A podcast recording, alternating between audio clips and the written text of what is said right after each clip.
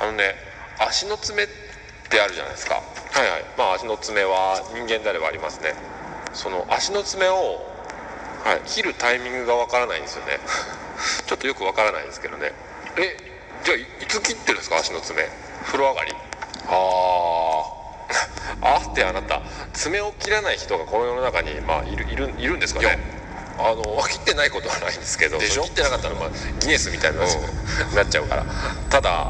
あのなかなか切る間がないんで結構伸びがちなんですよね足の爪ってなかなか時間がないないですかことですか僕はあんまないですけどねあそうなんですかいや僕その朝起きるじゃないですか、で朝起きたらまずねあの、特に今の時期寒いんですよね、寒いですね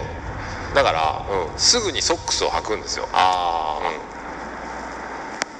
うんなんでそのまずソックス履いてしかも1日、まあ、靴を履いてする仕事なんですよね、ああしかもっていうか前その大体靴履いて仕事しますけどね裸足で仕事してるって見たことあります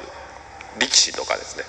まあ、あまあ仕事ですけどね、まあ、それどうでもいいんですよあのーそうなんあーだから時間がなくてその朝靴ソックス履いて一日仕事をしてるから、えー爪が切れないと足の爪が切れないんですよ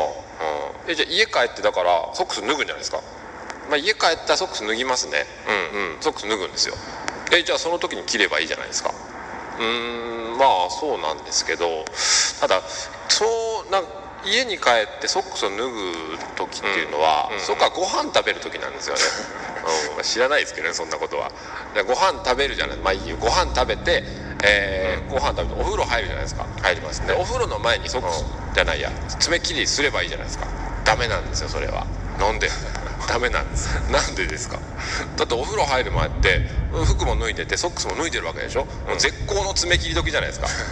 爪切り時って何なんですかあまあそそれは分かるんですけどあれ知らないんですかあなた何をですかあれお風呂に入る前に爪切ると、ばい菌が入りやすくなるらしいですよああ知らなかったでしょ だからお風呂に入る前には爪を切らないんですじゃあお風呂の入った後でいいじゃないですかねお風呂上がりって爪が柔らかくなってるから爪切りやすいよねって言いますよね、まあそう ですけどただお風呂上がりにも僕切らないんですよね早く切りなさい本当に